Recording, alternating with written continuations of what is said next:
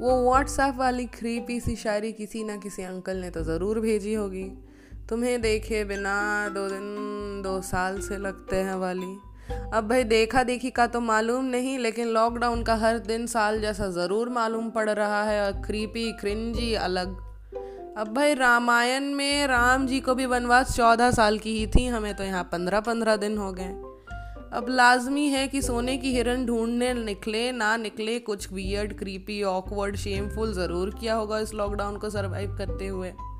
चाहे वो एक्स को सोशल मीडिया पे स्टॉक करना हो या फिर पीयर प्रेशर में आके कोई पुराने खाने की पिक लगा के इंस्टाग्राम पे फुटेज लेना। ऐसे ही बहुत ही सीक्रेटिव शर्मनाक बातें हम सबने करी हैं लॉकडाउन को सरवाइव करने के लिए और इस पॉडकास्ट में हम सुनेंगे ऐसी ही कहानियाँ। ओनली ऑन शर्मनाक किस्से द लॉकडाउन वर्शन